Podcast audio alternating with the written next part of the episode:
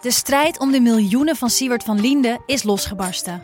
Zowel de staat als zijn stichting eisen de mondkapjeswinst terug. Maar dat die opbrengst in ieder geval niet thuis hoort bij Van Linde, daarover kan toch eigenlijk geen twijfel bestaan. Hoe kon het zo ver komen? Dit is het. We hebben beet. En als Siewert het geld teruggeeft, kunnen wij dit schandaal dan eindelijk loslaten? Je hoort het in de Mondkapjesmiljonairs, exclusief bij Podimo. Ga naar podimo.nl/slash mondkapjes. Kijk, het gesprek begon ogenschijnlijk over het onrecht dat mensen wordt aangedaan als er zo'n vernietigende recensie wordt geschreven. En wat dat met mensen doet. Daar leek het gesprek over te gaan. Maar gaandeweg, en dat is dankzij goed redactiewerk van mijn eh, redacteur destijds, blijkt dat die test niet deugt. Via podimo.nl slash gonzo luister je de eerste 30 dagen gratis naar Podimo. podimo.nl slash gonzo. Gaat wat ver om Go van Henk Otte op één lijn te stellen met de antirevolutionaire partij van Groen van Prinsterer en Abraham Kuyper. Je kunt ook te ver gaan, Jaap, maar ik snap hem wel. Dit is Betrouwbare Bronnen met Jaap Jansen.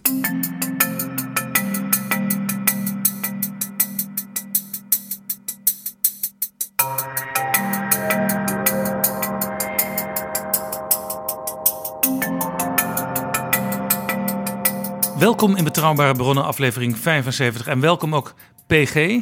Dag Jaap, 75 is het. PG, Jawel. ja, gefeliciteerd. En het is 2020, ook gefeliciteerd. Ja, deze aflevering gaan wij, eh, net als was het niet aflevering 18, Ja, dat we vooruitkeken naar 2019. dat was aflevering 18, dat is alweer een tijdje geleden dus. En Wim Kan die vroeg zich altijd af, waar gaan we in het nieuwe jaar naartoe? Had hij een lied bij. Waar gaan we in het nieuwe jaar naartoe? Zullen we vechten of nog eenmaal rustig praten? Jij als historicus, jij bent nogal geneigd eh, zaken aan, aan, aan jaartallen te koppelen. En als jij dan ziet 2020, dan denk je, oh, 50 jaar geleden, 75 jaar geleden, 100 jaar geleden, honderden jaren 200 geleden. jaar geleden, Ja. 400 jaar geleden. Eh, nou, Dan Jaap, blijken we ineens aan de vooravond te staan van een heleboel herdenkingen. Ja, zetjesgrap. Jaap Jansen en Pieter Gerrit Kroeger duiken in de politieke geschiedenis. 2020 is een historisch jaar in de historie. Eh, ons eigen land, Nederland, Europa, maar de hele wereld zal hele bijzondere gebeurtenissen en mensen herdenken, daaraan herinneren, eh, daar stil bij staan, die de cultuur, de geschiedenis zelf en ook de politiek ja, hebben gestempeld. Die daar echt onvergetelijke dingen hebben gedaan of gezegd of gecomponeerd of geschilderd. eh, die als het ware eh, tot de dag van vandaag voor ons van grote betekenis Met andere woorden, jij neemt ons nu al een klein beetje mee in die 365 dagen die voor ons liggen. En waarbij dus de ongelooflijke actualiteit van de historie. eh, eigenlijk bij elk punt wat ik zal aanstippen. eh, hoop ik ook voor de luisteraar er meteen uitspringt. Of het nou grote kunstenaars zijn waar we aan denken. Aan gruwelijke uitvindingen van de meest briljante mensen. De bevrijding van tirannie en volkerenmoord. Die dit jaar eh, 2020 zal worden herdacht. Staatslieden van grote allure. En overal is er altijd wat politieke troebelen. Wat staat ons in historisch perspectief in 2020 te wachten, PG? Nou, je kunt er niet omheen dat een land waar natuurlijk heel veel focus op zal zijn, actualiteit en historisch, zijn de Verenigde Staten van Amerika. De USA gaat natuurlijk weer door zo'n jaar van verkiezingen en worsteling met zichzelf en worsteling met de toekomst. En dat is ook altijd een worsteling met het verleden. We krijgen de primaries, nou die beginnen al over een paar weken. In de zomer de, de conventions van die partijen, die enorme oploop. Waar men als het ware het programma, de kandidaat en het soort campagne eh, natuurlijk zichtbaar maakt. En dan op 3 november wordt dus de president gekozen. Maar ook het hele Huis van Afgevaardigden en een derde van de Senaat. En vaak ook een heleboel gouverneurs en rechters en wat je allemaal in Amerika niet kiest. Dus het is weer een moment, eigenlijk zo'n moment wat je maar eens in de vier jaar echt op deze manier hebt, waarin een heel groot deel van de Amerikaanse politiek vernieuwd kan worden. Ja. En dit jaar is het, dat weet je gewoon nu al, dus een heel bijzonder historisch verkiezingsjaar, omdat het, en dat is echt een unicum, samenvalt. De start ook van dat jaar en die campagne met het impeachment trial in de Senaat. En dat is pas de derde keer, überhaupt in de geschiedenis van dit grote land, sinds 1787. Ja, waarvan ook wel tegenstanders van dat impeachment zeggen: het is alleen maar een, een, een dingetje van de Democraten in het kader van de verkiezingen. Want ze weten dat ze het in de Senaat, waar de Republikeinen de meerderheid hebben, eh, nooit zullen halen. Maar er zijn ook wel Democraten die zich zorgen maken, omdat dit ook juist weer de tegenstellingen kan verscherpen. En misschien ook de liefde bij sommige kiezers voor Donald Trump, die door de Democraten verslagen moet worden, eh, kan vergroten. Maar dit is een strikt electorale korte termijn manier van denken. Een impeachment is dat niet, per definitie niet. Dat is een grondwettelijke, uh, uh, heel zwaar wapen. Dat je alleen in noodsituaties gebruikt. En het feit dat het pas de derde keer is in meer dan 200 jaar bewijst dat. Dus essentieel zal zijn dat je voortdurend ook bij de discussie erover, ook zeker buiten Amerika, dus niet korte termijnrecht ernaar kijkt. Nee. Maar altijd kijkt naar, dit heeft dus diepgaande ingreep ook op de rol bijvoorbeeld voor de komende 50 presidenten. Ja, uh, op hun rol in de Amerikaanse grondwetsverhoudingen. Wat mag een president wel, wat mag een president niet? Het feit dat president Nixon aftrad nog voor de impeachment kwam. Nadat hij had geprobeerd hè, tegenstanders af te luisteren, mensen om te kopen. Betekende dus dat daarna diepgaande wetswijzigingen zijn gevoerd in wat politieke partijen wel en niet mogen.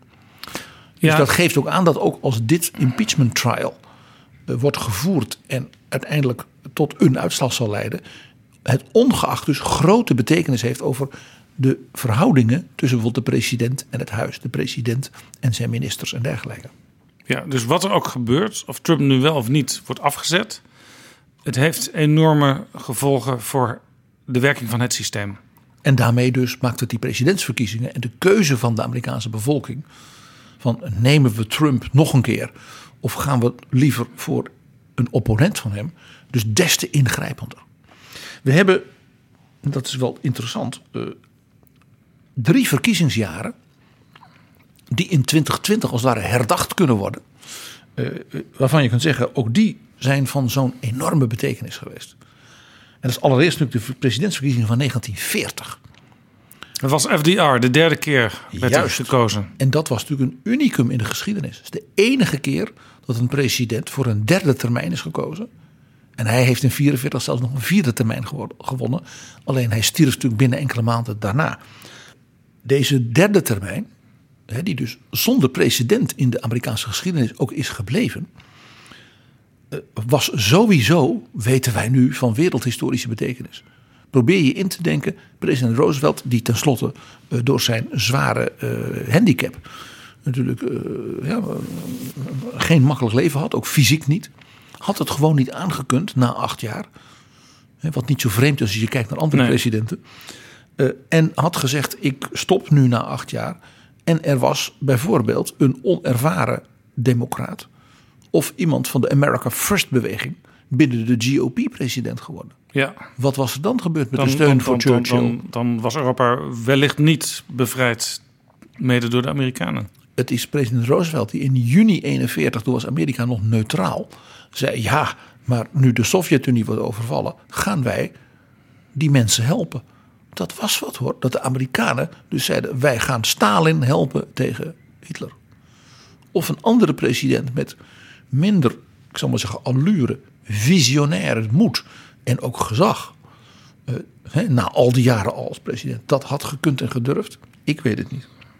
Nee. Dus in dat opzicht de verkiezingen van 1940 van ongekende historische betekenis. En dat geldt ook wel, wereldhistorisch gezien, voor de verkiezingen van 1960. Precies 20 jaar later, nu 60 jaar geleden. Kennedy, John F. Kennedy. Ja, Kennedy met zijn vicepresident Lyndon Baines Johnson, die natuurlijk eigenlijk een veel belangrijker president werd door het afschuwelijke lot van Kennedy na drie jaar al. En laten we niet vergeten, een van de aller, aller, allernauwste, nipste overwinningen in de geschiedenis. Zij versloegen samen net vicepresident Richard Nixon. Waar overigens ook heel veel vraagtekens bij werden gezet. Of dat allemaal echt wel zo netjes verlopen was. Nou, in elk geval uh, uh, van LBJ is bekend de uitspraak. Jack Kennedy was elected on the graveyards of Cook County. Cook County, dat was dus het kiesdistrict van zeg maar, de, de, de stad Chicago. De burgemeester van Chicago, de legendarische mayor Richard Daley, die was toen al misschien wel al 30 jaar burgemeester of zoiets van die stad. En die was de totale machthebber via de Democratische Partij. En die bewaarde altijd van de overledenen de, een tijdje nog de namen op de, in, voor de kieswet. Dus dan kon er nog gestemd worden op die namen.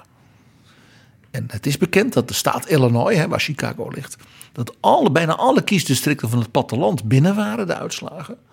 En Nixon het heel goed had gedaan. En dat toen heel laat de uitslagen van Cook County binnenkwamen. En, en, en, en JFK het net won. En vandaar die opmerking van Johnson. Jack werd gekozen dankzij de graveyards. Nou, dat kan toch niet? Het is toch raar? Mensen waren overleden en die zouden dan gestemd hebben. Ja.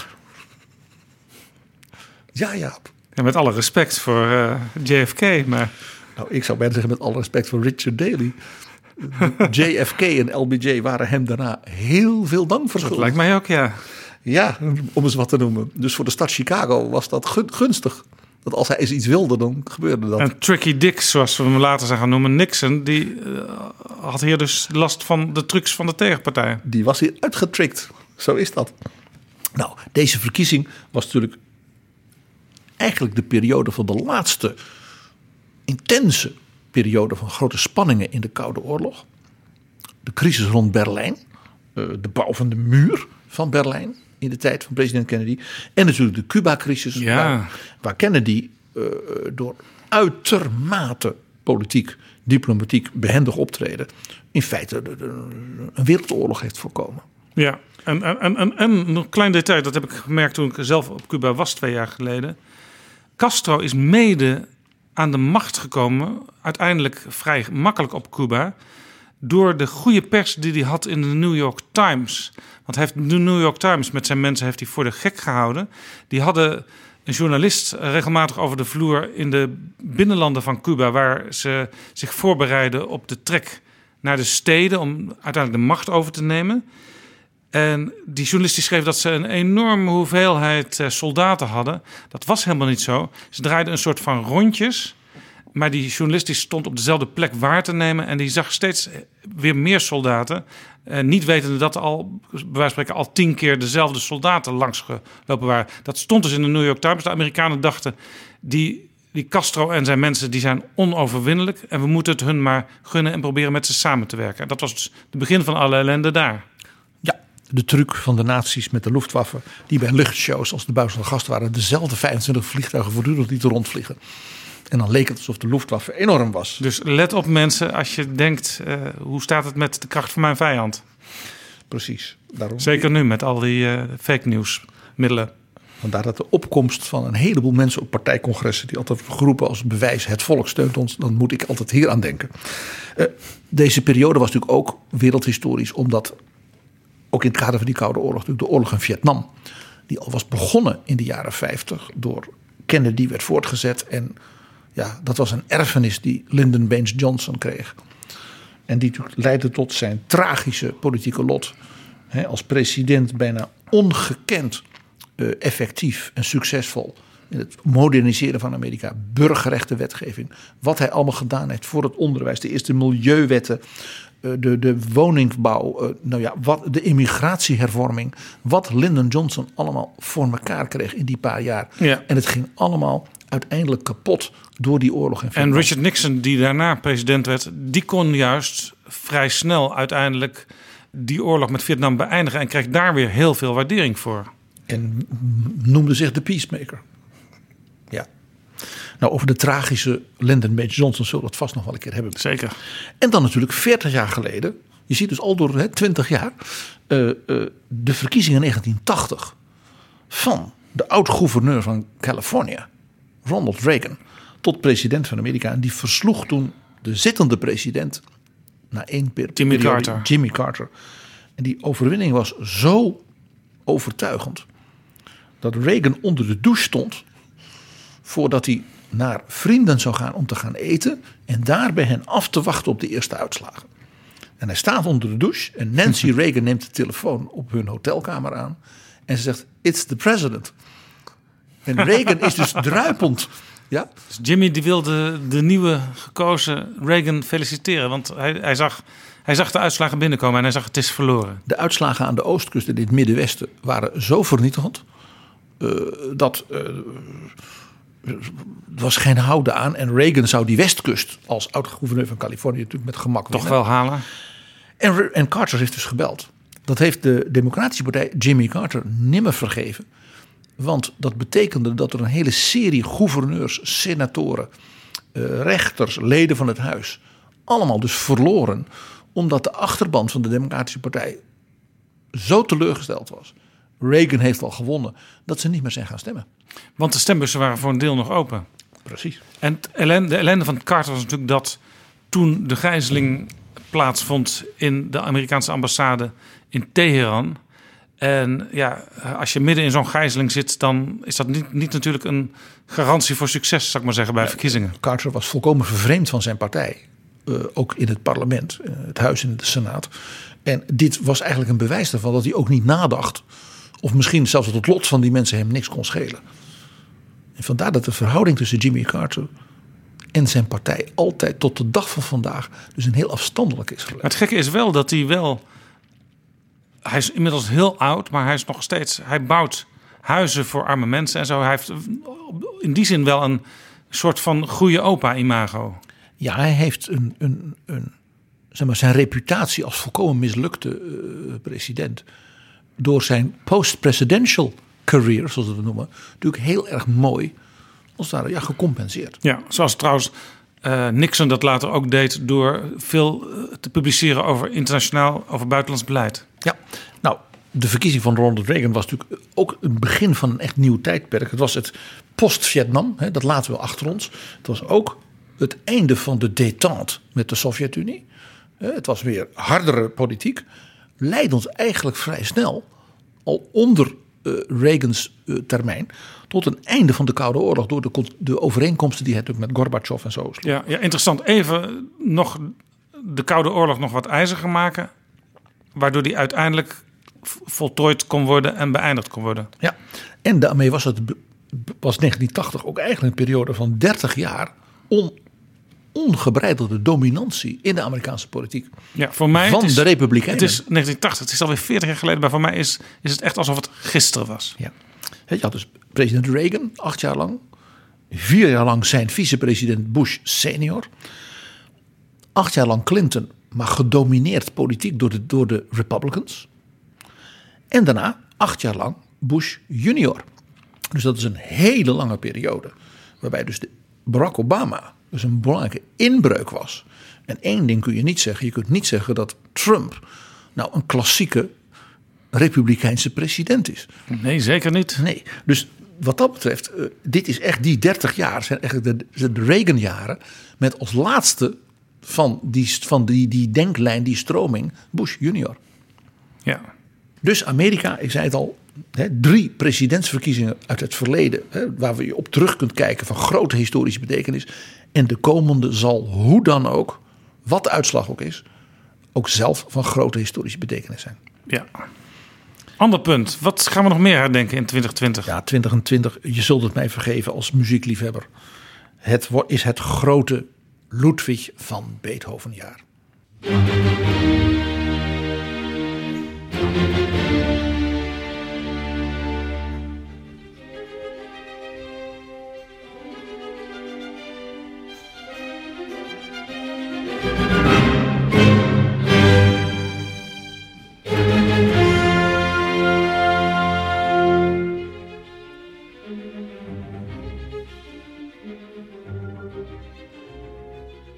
De vijfde van Beethoven. De opening van zijn vijfde symfonie. En je hoort al, dit is een componist eh, 1810 van revolutionaire zeggingskracht. Bijvoorbeeld dat je dus niet, hè, laten we eerst eens even wat fluiten en dan wat, en dat, hè, wat violen. Het staat meteen. Als een huis. Als een huis. En eh, het leuke is, je weet PG, ik zit heel erg aan de popmuziek. Dat ook in de popmuziek heel vaak die variatie van de Fifth of Beethoven gebruikt is. Ook in discomuziek en zo. Je hoort het altijd weer terug. En heel historisch. Denk aan de herdenkingen komend jaar van de Tweede Wereldoorlog. Tatatatam was het geluid van de BBC bij zijn uitzendingen voor bezet Europa. Een soort morsecode was het. Ja.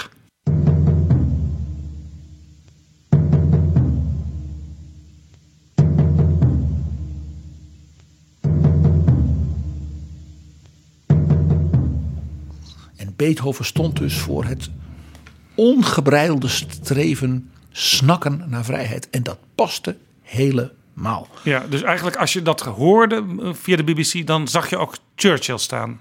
En Beethoven. Ja, Beethoven was een in zijn tijd eh, liberale, revolutionair. Hij, was, hij snakte naar meer vrijheid. Eh, komt in heel zijn werk ook voortdurend naar voren. Het was een moeilijke man, moeilijk karakter. Eh, maakte met veel mensen ruzie. Was onbuigzaam als kunstenaar. Zijn manier van denken. Het was zeer gedreven kunstenaar. En werd al heel jong doof probeer je in te denken, jij bent dus een componist van een revolutionair muzikaal oeuvre. En de laatste vele jaren van je, van je leven kun je niet zelf horen wat jij componeert.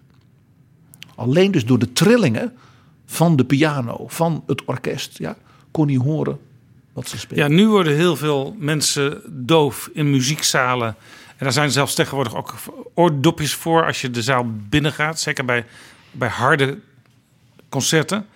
Eh, maar toen was er nu nog natuurlijk geen versterkt geluid. Dus het, het, het klonk eigenlijk allemaal heel natuurlijk toen ja, nog. Ja, ja, ja. Hij, het was dus echt een, ja, door, door, door een ziekte dat hij dus eigenlijk als jong man al vrij snel doof werd. En op een bepaald moment helemaal doof.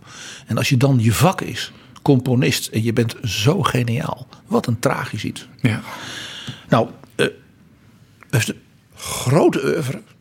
Er is echt heel veel van Beethoven. Van alle mogelijke soorten muziek. Het beroemdste is natuurlijk zijn negen, negen symfonieën. Interessant is dat dat een soort eh, standaard werd. Als je nagaat, Schubert heeft enorm zijn best gedaan in zijn jonge leven om ook negen symfonieën te schrijven. De laatste symfonie van Bruckner is, je raadt het al, zijn negende symfonie. Dus hij heeft eigenlijk de standaard gezet, Ja, Beethoven. en Mahler, Gustav Mahler, die komend jaar in Amsterdam natuurlijk groot wordt herdacht met het Mahlerfestival. Want dat was in 1920 in Amsterdam en dat gaat nu weer. Mahler heeft zelfs geprobeerd een beetje te smokkelen door geen negende symfonie te schrijven. Eh, want eh, die was bijgelovig. En die dacht, na die negende symfonie ga je dood. Net als Schubert en net ja. als Beethoven. Dus na zijn achtste symfonie schreef hij Das Lied von der Erde. Wat in feite een liederencyclus is in een soort symfonisch werk op Aziatische gedichten. Toen heeft hij uiteindelijk toch een negende symfonie geschreven. En je raadt het al, zijn tiende symfonie is nooit afgekomen. Want Gustav Mahler stierf heel plotseling, heel snel. Doet mij ook denken zijn negende symfonie. doet me ook denken aan hotels in, en andere gebouwen in Azië waar je geen dertiende verdieping hebt. Ach ja. Nou, eh, Beethoven begon dus als jong componist, als twintiger, natuurlijk in de stijl van Mozart. En vooral van de leermeester van zowel Mozart als Beethoven, Haydn. Dus die, die, die hele soepele, eh, verfijnde eh, eh, rococo-muziek. Maar Beethoven was een revolutionair, ik zei het al. Ook in zijn denken, politiek en cultureel. En die brak dus de conventies open. En het hele idee van de klassieke symfonie, als een soort bouwwerk, dat is toch in belangrijke mate het werk van Beethoven. Ja. En het beroemdste, de echte revolutie die dat voor het eerst liet zien, was zijn derde symfonie. Dus al vroeg in zijn werk. Dat echt zo'n totaalbeeld van muziek is. En waar als het ware een soort programma doorheen zit. Het zijn dus niet alleen maar hele mooie melodieën, maar van de eerste maat, net als die vijfde met boem, boem, boem, ja, die, die derde de heeft dat als voor het eerst. Van begin tot eind, dat is één bouwwerk. En dat was ook bewust, dat wilde hij ook, want hij had het opgedragen aan iemand, aan zijn held, aan zijn idool. Het was een portret van zijn idool. En dat was? Napoleon Bonaparte. Napoleon? De revolutionaire leider die Frankrijk dus ja, tot Moderniseerde. moderniseerde. En dus Frankrijk als consul, want dat was het. Ja, dus een Romeinse republiek hè, zou maken. En heel Europa zou dus een Romeinse democratische vrijheidsrepubliek worden. Werd, werd Beethoven eigenlijk wel serieus genomen? Want je had het net al over dat er heel veel van die verfijnde eh, muzikanten, componisten waren. En hij ging daar dus op een bepaalde manier dwars doorheen. De hoogbejaarde Haydn heeft, nog, heeft over Beethoven nog gezegd dat hij er niet heel veel van begreep, hij zelf. Maar wist Dat het bijzonder was. dat, dat wat voor toekomst dit zou brengen, kon hij zich niet meer indenken. Ja, het, was, het ging zijn verstand eigenlijk te, te boven. En dat maar bewonderde hij zag wel dat er iets in zat. Hij bewonderde het, absoluut. Nou, de symfonie is klaar, opgedragen aan Napoleon. En Beethoven ziet de krant in Wenen. Napoleon heeft zichzelf uitgeroepen tot keizer van Frankrijk. en de revolutionair Beethoven was zo boos. Ja. Die voelde zich zo verraden door Ineens zijn toch held. weer naar de oude tijd. Met, Een Napoleon. keizer, zoals ze in Wenen ook hadden. Ja, hij wou daar vanaf van dat gedoe. En toen heeft hij, dat, dat is heel mooi, dat de autograaf van de partituur van eh, de derde symfonie. Dan zie je dat hij met een pen die naam Napoleon in die opdracht helemaal heeft doorgeschrapt. Echt in woede. Ja, de emotie, ik zei, het was een moeilijke man. Hij maakte met veel mensen ruzie. Dus enorme woede. En toen heeft hij de symfonie een nieuwe titel gegeven. Toen, sindsdien heet hij de Eroica. Dus de symfonie gewijd aan het heldendom. dus niet meer aan Napoleon specifiek, maar gewoon heldendom in het algemeen. Ja, zo moest een held zijn. Is niet zoals die verrader Napoleon nu. Negen symfonieën, Jaap. Eh, maar wat allemaal nog niet meer. Eh, heel veel kamermuziek. Zeer moeilijk te spelen. Ongelooflijk, zowel cerebraal, ja, eh, qua, qua opbouw, als buitengewoon intense muziek. Juist ook in die jaren dus dat hij doof werd. Dat hij als het ware in zijn hoofd hoorde niet als het ware die, die, die patronen die hij opschreef. Maar hij kon ze als het ware... Dus ze waren ook in de ogen van vele mensen zelfs tot de dag van bijna onspeelbaar moeilijk. Dus een enorme uitdaging. Dus voor kamermuziekgezelschap om hem te spelen. Denk aan zijn pianosonates. Wat zijn er niet een beroemde sonates? Vuur Elise, de Mondshine sonate, Appassionato. Is een enorme nou, bibliotheek aan pianomuziek. Het is een goede, een, een, een goede pianist. Die kan soms toch wel drie, vier, vijf maanden studeren op een stuk van Beethoven om het helemaal goed te kunnen spelen. Ik sprak jaren geleden de toen nog heel jonge Russische pianist Yevgeny Kissin. En toen wij hem vroegen, eh, mijn vriend Dimitri en ik vroeg, vroegen hem... van ga je nu nog verder eh, je verdiepen in Liszt en bijvoorbeeld een aantal Russische pianisten? En toen zei hij, "Buh, Liszt, Liszt, Beethoven, Beethoven. Die was dus op een leeftijd dat hij ontdekte dat als je zo'n ongelooflijk goed pianist bent als hij is, dat hij zich helemaal verdiepen. Ja. Dus zijn laatste CD's met Beethoven sonates, die zijn ook zeer aanbevolen. Nou, dat zijn natuurlijk de vijf pianoconcerten. Dat zijn bijna symfonieën met een piano erbij. Dat is ook een, iets wat hij echt heeft ontwikkeld als verschijnsel. Hij heeft één vioolconcert slechts geschreven, maar dat is dan ook, eh, dat is dan ook behoort tot de top. Er is maar één opera van, van eh, Beethoven. Hoewel hij dus ook heel mooi voor stemmen, voor stemmen schreef. Maar hij kwam er niet aan toe om van toneelstukken die hem inspireerden... om daar als het ware een stuk van te maken. Die opera is Fidelio. Is wel helemaal Beethoven. Dat is zeg maar de ultieme opera over het snakken naar de vrijheid. Waarbij een vrouw de gevangenis insluipt. Waar haar man door een vreselijke tiran is opgesloten. En hij, zijn leven hè, in gevaar is. En hij verwond zich als jongen om hem te helpen bevrijden. We hadden het net even over Fidel Castro. Misschien is hij wel mede geïnspireerd, zijn naam, op deze, dit stuk Fidelio. Dat denk ik niet. Fidel is een gewoon Spaanse naam voor. Dat betekent geloof. Of de, de, de, de, de vrouw die zich dus vermomt als Fidelio, hè, dus die jongen, is Leonore. En dat leidt dus tot de beroemde ouvertures Leonore 1, 2 en 3. Want Beethoven heeft drie verschillende ouvertures geschreven om deze opera in één kort stuk van zeg maar acht minuten samen te vatten. En dat geeft dus ook aan hoe hij dus enorm worstelde met wat wil ik zeggen. Hoe hij dus die vrijheidsgedachte als we in één korte intro van die opera eh, zou kunnen samenvatten. En die ouvertures worden heel wat vaker gespeeld dan de opera. Nou, hij heeft ook heel veel prachtige liederen geschreven. Eh, ook bijvoorbeeld toneelmuziek. Eh, het toneelstuk Egmond van Goethe, daar is hij weer. Oh ja. Daar heeft hij toneelmuziek bij geschreven. En met name ook de ouverture daarvan wordt nog veel gespeeld. Schitterend stuk. En ook weer typisch Beethoven. Dat gaat over de edelman Egmond. Hè, die dus zijn leven gaf voor de vrijheidsstrijd tegen Spanje. Door Bekend de van Nederlanden. het Egmond Paleis. Het Egmondpaleis, precies. Dus hij was een, iemand die zocht naar bevrijders en bevrijding. Eh, eh, dat inspireerde hem dus tot zijn beste muziek.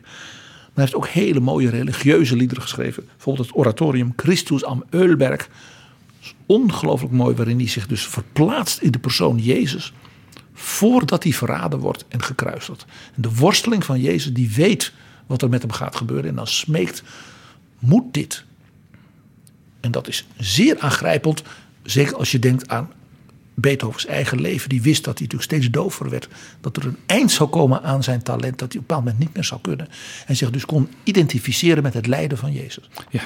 En het mooie is, eh, Betrouwbare wordt wel een politieke podcast genoemd, maar jij noemt natuurlijk Napoleon vanwege zijn kunst- en cultuur betekenis, maar je bedt het meteen ook in, in een ja, politieke omgeving waarin Beethoven eh, werkte. Een man van zijn tijd. En, en dan zie je dus weer, hoe vaak hebben we hebben het al vaker gehad, dat, dat zo'n toneelstuk van Goethe, daar is die weer, hè, zei ik ook een beetje spot over mezelf. Eh, maar dat is dus een, ah, ja, dat grijpt dus een groot muzikus aan, ja, die zich door een, een Napoleon dus verraden voelt in zijn vrijheidsgedachten. En dan teruggrijpt op de Nederlanden in de 16e eeuw als inspiratie.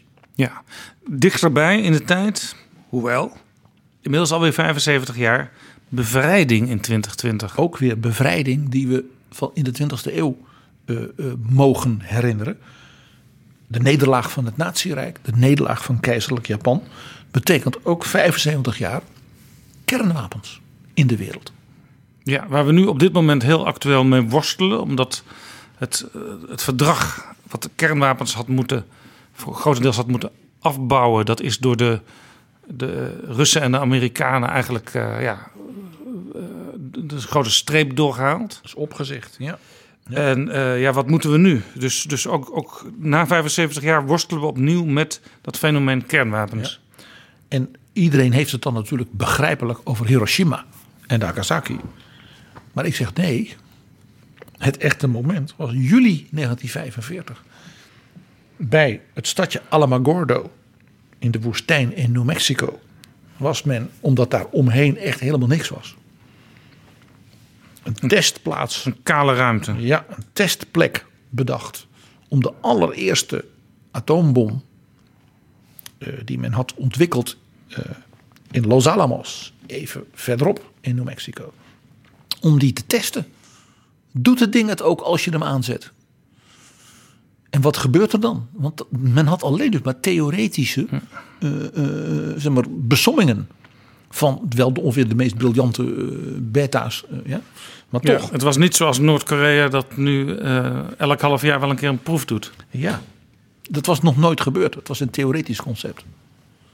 En president Roosevelt had dus in het diepste geheim toegestaan daar miljarden in te steken. Jawel. En die testplaats heette Trinity. Trinity, dat is een christelijk begrip. Drie eenheid. Ja. Het redden van de christelijke beschaving. Want de drie eenheid is de Vader, Zoon en de Heilige Geest. Ja. En hij werd uitgetest. En hij deed het. En hij deed het niet een klein beetje. Het was veel heftiger dan zelfs de rekenmeesters hadden gemaakt. Ze wisten dus dat, ze, dat dit hun kon helpen aan die vreselijke, maar nog steeds voortslepende bezettingen en oorlog een eind te maken. Al was het maar om ermee te kunnen dreigen. Dat was ook het idee. Dus de generaal die zeg maar de chef was, Leslie Groves, van dat hele proces in militaire zin. Dat was natuurlijk ook een civiele wetenschappelijke zin. Dat was Robert Oppenheimer, was daar de baas. Die heeft toen dus president Harry Truman. Die was dus net president in juli 45. Roosevelt stierf op 12 april. Ja. En de president Harry Truman was niet in Washington. Die was in Potsdam. Oh, die was op die grote conferentie. Ja, in de paleizen van Frederik de Grote. Met van Stalin, Pruisen. Churchill. Ja. En die was dus in het volledig verwoeste Berlijn. Hele bijzondere beelden dat je Truman in zijn auto door Berlijn ziet rijden. En je ziet de geschoktheid Ja. Van hier Hij- staat niets Hij had er natuurlijk van gehoord, maar nu zag hij dat er, dat er inderdaad geen pilaar meer op zijn fundament stond. En die mensen daar bijna wat ontredderd ja, bezig waren steentjes te verplaatsen. De, de tru, Trummervrouwen. Ja. En toen kreeg je dus het bericht van generaal Groves. The thing, zoals het noemde, werkt. En Truman was buitengewoon content. Want hij dacht, dan heb ik iets om ja, te dreigen. Ja.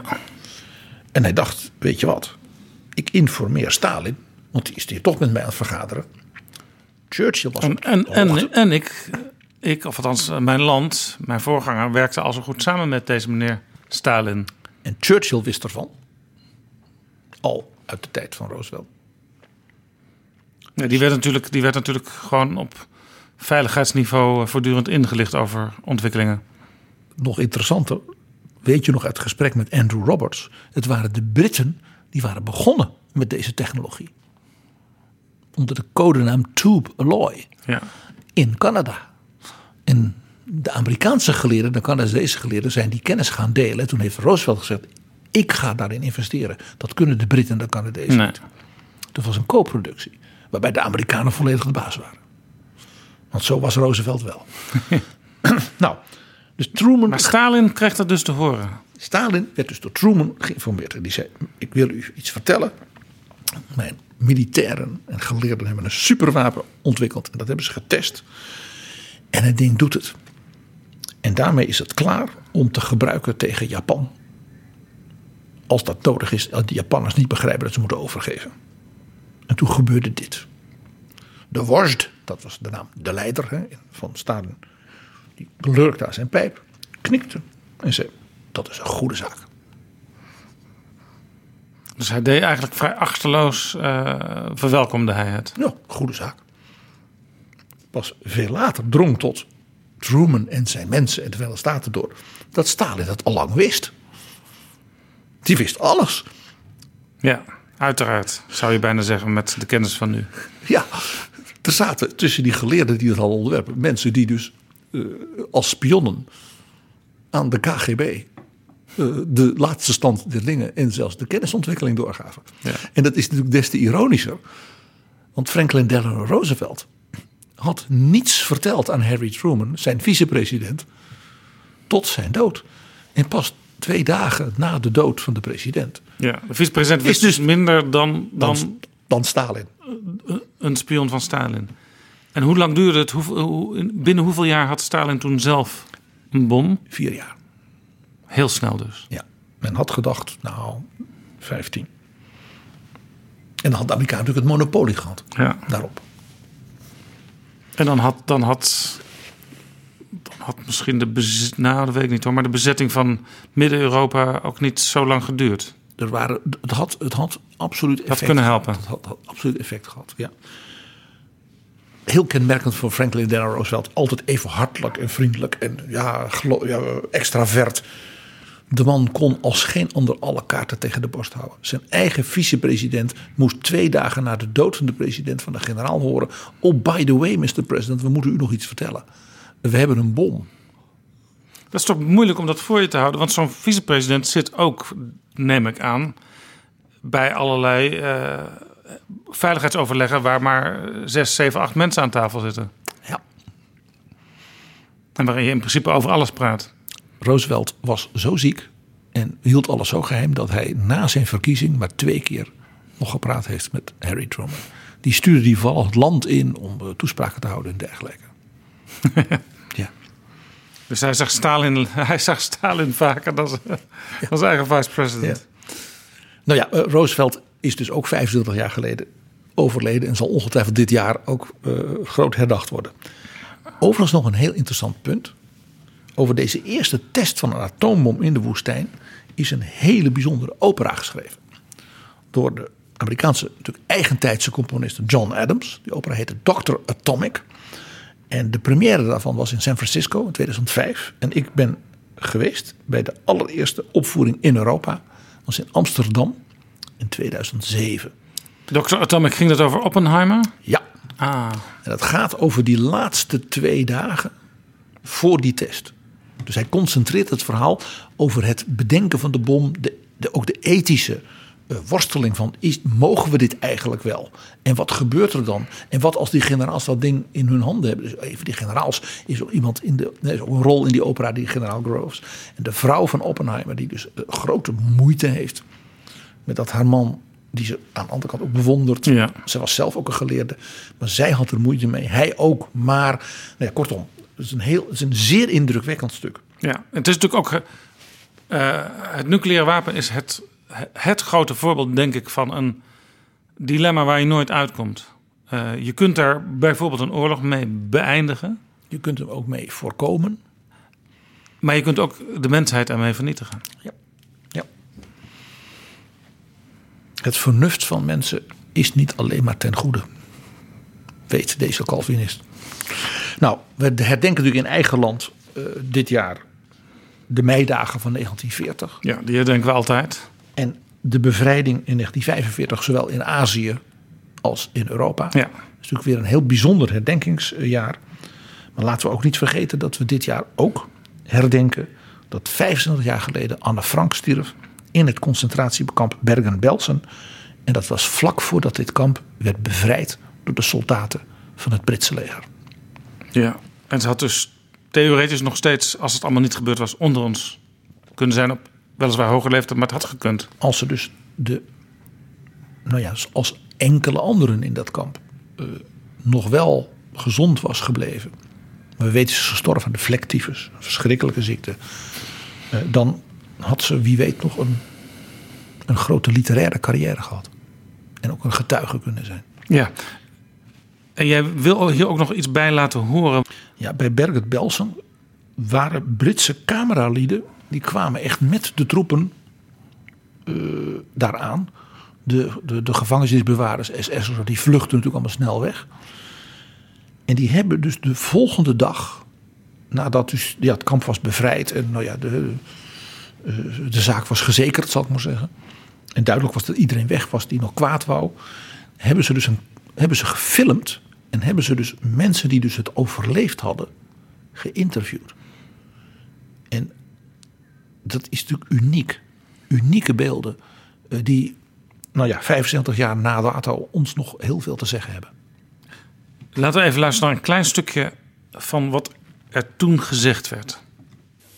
Heute, den 24. April 1945, spricht die Chefärztin vom Frauenlager, Konzentrationslager Bergen-Belsen. Es ist mir schwer zu beschreiben, das alles, was wir Häftlinge hier in den Lager mitgemacht haben.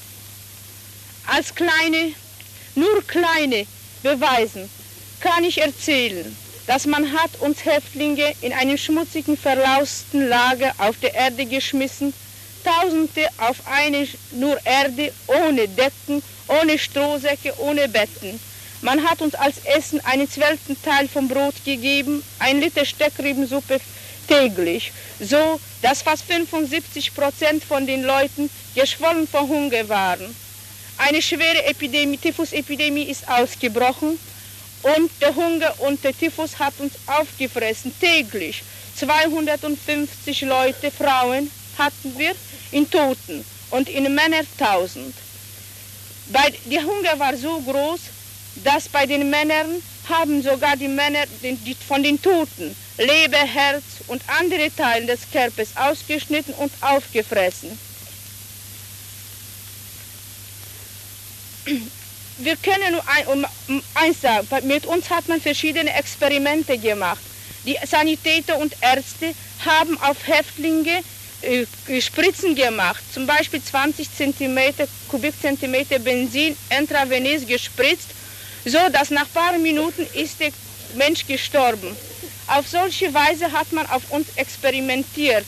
Man hat Frauen genommen, junge, 19-jährige, schöne Frauen, und hat denen verschiedene gynäkologische Operationen gemacht und sterile Operationen, so dass diese Frauen, wenn sie noch leben, schon nie Frauen und nie Mütter sein werden. Im Namen von allen Häftlingen, die wir noch da geblieben sind und noch leben, kann ich nur einen großen Dank, es ist auch wenig Dank zu sagen, der britischen Armee auszudrücken, dass endlich der Tag gekommen ist und uns frei gemacht. Unieke opname meteen na de bevrijding van het kamp Bergen-Belsen. Dus van de medegevangenen van Anne Frank.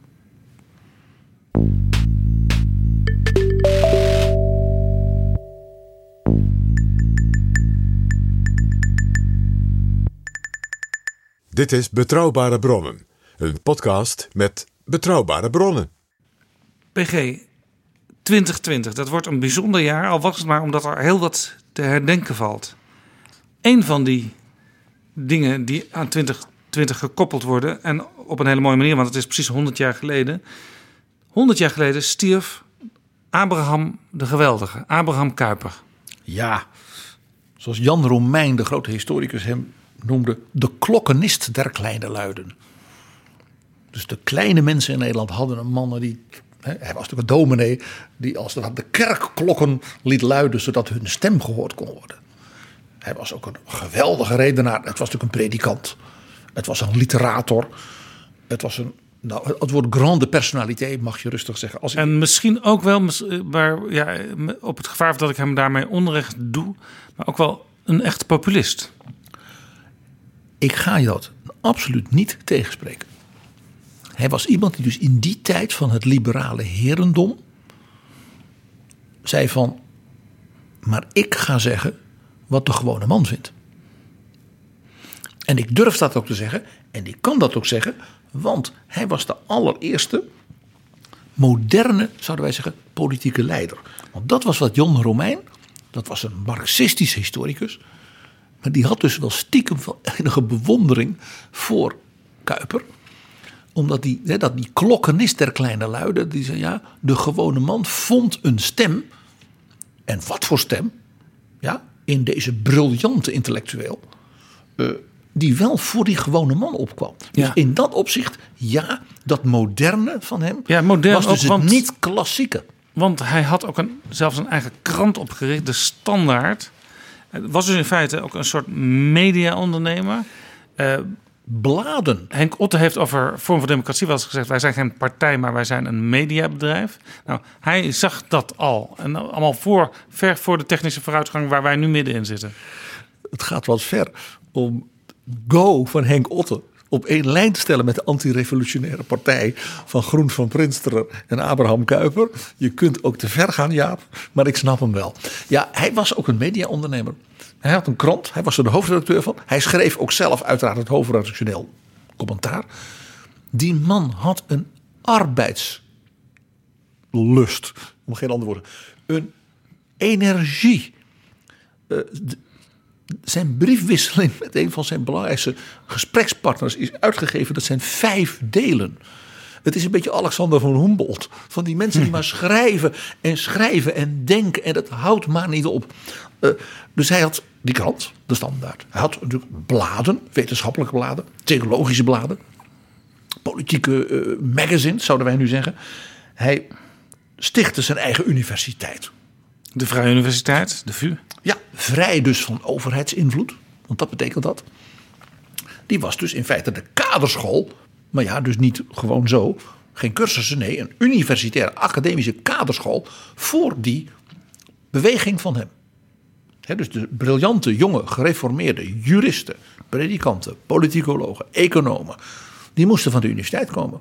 Dus die hele klassieke, ook doortimmerde, gereformeerde eh, ja, toppers, de donners. Ja, dat, is eh, allemaal, dat is allemaal echt Kuiper. Die zag dat. Wat hij ook was, wereldreiziger.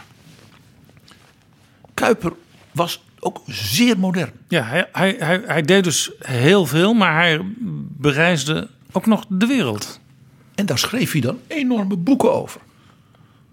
Toen hij een tijdje politiek een beetje zeg maar, eh, op een zijspoor was, heeft hij dus een hele grote reis gemaakt door het Midden-Oosten. Ja, daar is een paar jaar geleden ook nog een mooie televisieserie aan gewijd. Om de Oude Wereldzee. En dat was de titel van het boek in twee delen. Waarin hij dus de geschiedenis, maar ook zijn eigen gesprekken. Zeg maar met de mufti van Jeruzalem. En met wie hij ook allemaal ging praten. Fascinerende man. Die had dus enorme belangstelling voor de rest van de wereld. Heel bijzonder was de tweede tv-serie over zijn reis door Amerika. Hij zag dat dat Amerika als democratie, industriële macht in opbouw, dat dat de grote wereldmacht aan het worden was. En hij zei, die mensen zijn daar allemaal protestant, althans dat was het beeld. En ik wil daar als Nederlandse Calvinistische theoloog, predikant en politicus rondkijken. Hoe doen zij nou sociale wetgeving? Onderwijs, ja, later heeft, democratie. Heeft Jan-Peter Balken in zijn voetspoor nog een keer de Kuiper-lezing gehouden, ook in Amerika. In Princeton, waar zelfs een, waar het Theologisch Instituut een enorm Kuiper-archief heeft. En Kuiper heeft dus toen een, een preektournee gedaan door Amerika. Dus hij kwam ook in Holland en Michigan. En ja, en al die bekende plekken. Dus niet alleen maar in New York. Nee, hij ging door het echte Amerika. Met de mensen praten, rondkijken. En hij is dus de allereerste Nederlandse politicus die is ontvangen op het Witte Huis door de president. Een man, dus echt in de goede zin van het woord, een man van de wereld. Ja. Hij was een kerkscheurder. Hij scheurde zijn eigen gereformeerde groep van de hervormde kerk af. Hij was journalist. Hij was een enorme debater en polemist. Hij kon buitengewoon scherp, ja, politiek. Hij was gehaat door koningin Wilhelmina. Die toch heel protestant was. Wilhelmina zei altijd: In zijn ogen zie ik branden de vurige lust de eerste president te zijn van de herstelde Republiek der Nederlanden. Kortom, uitkijken voor die man. Ja. ja, zij was natuurlijk zelf ook nogal een karakter. Dus het botste, zullen we maar zeggen. Ook kenmerkend voor zijn, wat jij al zei, zijn gevoel voor media. Voor, voor beeldvorming, voor hoe je het volk De spotprenten. En er zijn voor weinig Nederlandse politici zoveel spotprenten gemaakt. Van Albert Haan. Johan Brakensiek. Uh, al die beroemde tekenaars. Die, ze waren dol op die man. Met dat enorme hoofd. Ja, met die uh, zwarte haar. En die enorme uitstraling. Daar kon je heerlijk op tekenen. Ja? En hij was natuurlijk controversieel. Hij was polemisch. Hij was gedurfd. Hij was ook origineel in dingen. Dus dat was altijd feest. En van Albert Haan, dat was de socialistische tekenaar, is die beroemde tekening, dan zie je alleen maar zijn hoofd. En dan staat er Abraham de Geweldige. Dat was natuurlijk spot. Kuiper begreep onmiddellijk dat hij dat moest koesteren. Hij was daardoor relevant. En zijn voorstanders kon oh, schande. Maar hij kon er zelf wel om lachen. En hij heeft dus ook het voorwoord geschreven van een boek waarin dus de beste spotprenten over hemzelf in 40 jaar met als omslag die grote tekening van Albert Haan. En hij heeft zelf het voorwoord geschreven. Ja. Dokter Kuiper in de karikatuur. Dat zegt wel iets. Zoals in. Zoals Ed Nijpels, eh, vroeger leider van de VVD en ook minister, zijn hele werkkamer vol had hangen met spotprenten over hemzelf. En als je meer wil weten over Ed Nijpels, luister dan naar Betrouwbare Bronnen, aflevering 55. Maar dat even terzijde. Ja, maar Kuiper had dus het gevoel voor zeg maar, de media-impact van spotprenten, karikatuur. En dan kon het hem niet zoveel schelen of dat ervoor of tegen hem was. Maar als het goede spotprenten waren, die treffend waren, zoals Abraham de Geweldige, dan had hij daar dus bewondering voor. Want dan wist hij, daar word ik zelf als politicus uiteindelijk niet slechter van. Overigens ook Frits Bolkestein, die ook nog in Betrouwbare Bronnen te gast is geweest, die heeft in zijn werkruimte ook een aantal spotprenten uh, opgehangen. Bleek toen ik daar een tijdje geleden op bezoek was. En dat verbaasde me eigenlijk, want ik dacht dat Bolkestein stoïcijns aan dat soort dingen voorbij zou gaan. Zo zie je maar. Het is wel grappig. Toen in de ministerraad in 2006 de kanon voor van de geschiedenis voor het onderwijs, hè, die Frits van Oosterom zo mooi had gemaakt, toen die werd behandeld in de zin van hoe gaan we dat naar de scholen brengen. Hè. Nou, dan kwam het kabinet en toen het verhaal gaat, zoals dat heet, dat premier Jan-Peter Balkenende, zelf natuurlijk zo'n gereformeerde jongen van de VU en hoogleraar daar, zei van moet Abraham Kuyper als eerste grote moderne democratische politicus van Nederland en premier niet eigenlijk zijn eigen venster in die kanon krijgen. Heeft hij niet gekregen toen, hè? Dat heeft hij niet gekregen. Maar het feit dat de minister-president aandacht vroeg voor de terechte faam van zijn voorganger en natuurlijk ook geestverwant, zegt iets over Abraham Kuyper.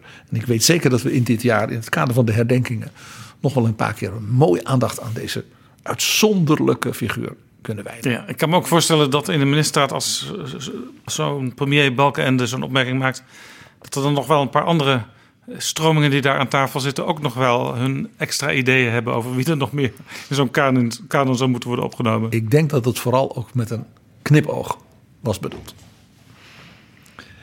Nou ja, nu we het toch over Balkenende hebben. Eh, 2020 is natuurlijk de tiende verjaardag van de val van Jan-Peter Balkenende. Dat is waar. Dat is waar. Goedenavond. Van de beveiliging. Ik loop even binnen. Ja, we zijn binnen drie kwartier weg of zo. Ja, we zijn nog Verlichting in de tijd doen. Nee. Ja. Doe de halve verlichting aan. Doen Ja. Ja, 2010. Het was natuurlijk ook de val van Wouter Bos. Als leider van de PvdA. En wat misschien niet iedereen zich nog voor de geest houdt. Het was het jaar van de volstrekte ondergang en afgang van Rita Verdonk. Van velen hadden gedacht. En zeker zij zelf. Dat zij met haar trots op Nederland. 30, 40 zetels zou kunnen winnen. En de een- eerste vrouwelijke premier zou worden. over een pad vol rozenbladeren naar het katshuis kon wandelen. Ja, nul zetels. En het is dus ook tien jaar de eerste liberale premier sinds Kort van der Linden. Als je de vrijzinnig democraat Schermerhorn als liberaal niet meetelt. Nee, dat doe ik niet. Dat deden de mensen van de sociaal-liberale kanon die onlangs bij ons te gast waren wel. Die deden wel meer dingen waar ik ze een beetje mee plaagde. toch, toch even, even Jaap. Dit is natuurlijk toch een ongelooflijk verhaal. Het is nu december 2019. En in zeg maar oktober, november, december 2009, dus tien jaar geleden, was het perspectief heel anders. Velen gingen er toen van uit dat Jan-Peter Balkenende zeer binnenkort inderdaad geen premier meer zou zijn van Nederland. Omdat hij de eerste president van de Europese Raad zou worden. Dat de collega-premiers en regeringsleiders hem zouden vragen die nieuwe functie uit het verdrag van Lissabon.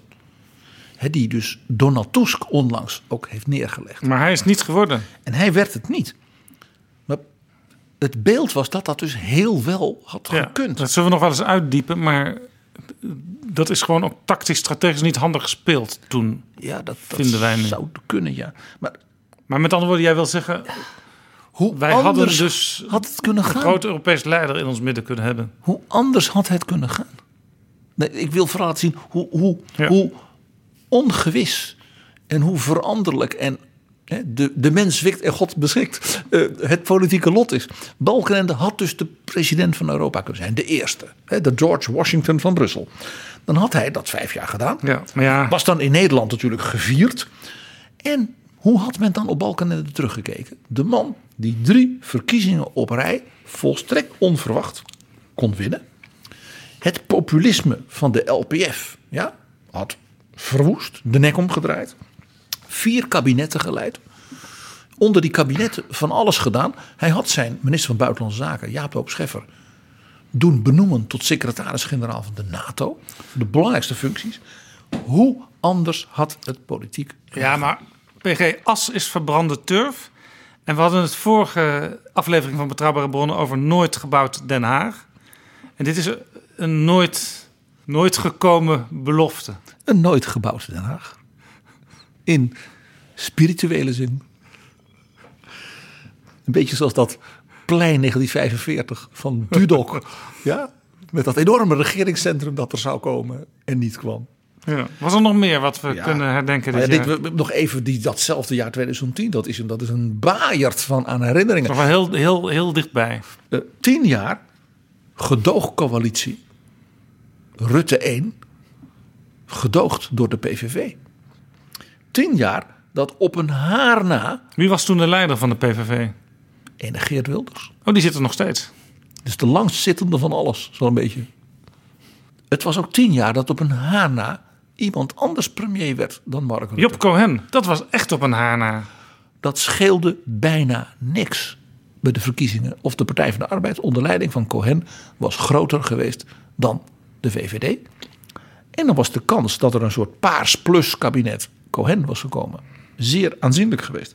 En natuurlijk, het is tegen het eind van dat jaar, tien jaar geleden, hè, dus komend jaar, dat historische partijcongres van het CDA in de Rijnhal in Arnhem. Ja, hoe lang duurde het? Zes, zeven uur of zo? Ongeveer de hele dag. Er is later ook nog een toneelstuk aangeweid... wat bijna een volledige heropvoering was. Eh, er zijn mensen die hebben gezegd dat de live-uitzending op tv dermate indrukwekkend en aangrijpend was geweest. dat het CDA de Nipkoff-schijf verdiende. voor hoe je dus politiek. Ja, ondanks- Zodat mensen, miljoenen mensen kijken naar een partijcongres. Ik hoorde dat een, een, een groep CDJA'ers onlangs nog... die hele dag heeft zitten terugkijken. Ja, met eh, PG Kroeger als duider. Ja, inderdaad. Fascinerende beelden. Er kwamen 5000 mensen op dat congres. Waarvan 4400 ook stemrecht hadden. Waren ook heel veel journalisten. Ik was er zelf bij. Ik heb Ik ook. uren gepraat met een journalist die daar was voor Die Zeit. Het, het Duitse eh, serieuze weekblad. En een aantal de Süddeutsche Zeitung. En die vond het fijn dat er iemand die die partij van binnenuit kende. En die de Duitse politiek kende. Gewoon met hem kon zeggen: let op die speech. Nu gaat er dit gebeuren. Ja. Buiten, dus het feit is dat de internationale pers daar en detail begeleid wilde worden van wat gebeurt hier. En ook een flink aantal CDA-prominenten... die ook hele belangrijke rollen hadden gespeeld... eh, in fracties en regeringen... voerden daar ook het woord. En vaak ook zeer kritisch over die voorgenomen gedoogsamenwerking. Zeer kritisch. En het was het, de laatste keer dat ook toen natuurlijk hoogbejaarde oud-premier Pieter Jong publiek optrad, zeg maar in politieke zin. En sprak zoals je dat alleen van Pieter Jong van tevoren kon weten. Ingetogen, rustig en buitengewoon krachtig, indrukwekkend. To the point. Laten we even luisteren. Pieter Jong. Ik begrijp alle, alle financiële en alle dingen die in het regeerakkoord zijn gevormd, dat ik geloof. Maar als je het gedoogakkoord leest, dan weet je dat dan de godsdienstvrijheid voor onze medeburgers, die toevallig eh, islamiet zijn, dat die weg is, die is verkocht en die is aan regels gebonden. En ik vind dat de CDA sinds de staatspartij heeft altijd gestaan voor godsdienstvrijheid. En het was betrouwbaar en eerlijk. En nu, op mijn oude dag, moet ik meemaken dat daar de hand mee gelicht wordt. Dat kan niet. De eed van het CDA moet betrouwbaar blijven. En we moeten niet een beetje daarmee op de een of andere manier dat verkwanselen. Dus ik ben, hoe zeer het me ook spijt, ben ik volstrekt tegen deze overeenkomst. Dank u wel, meneer de Jong. Dank u wel.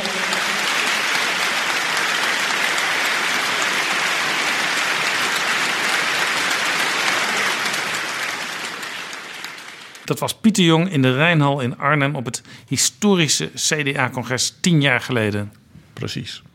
Onvergetelijke man in onze nationale politieke geschiedenis. Internationaal. 2020. Iets wat veel mensen misschien al een klein beetje vergeten zijn. 30 jaar Desert Storm. De Golfoorlog. De Golfoorlog. Het Irak van Saddam Hussein dat Kuwait binnenvalt, verovert.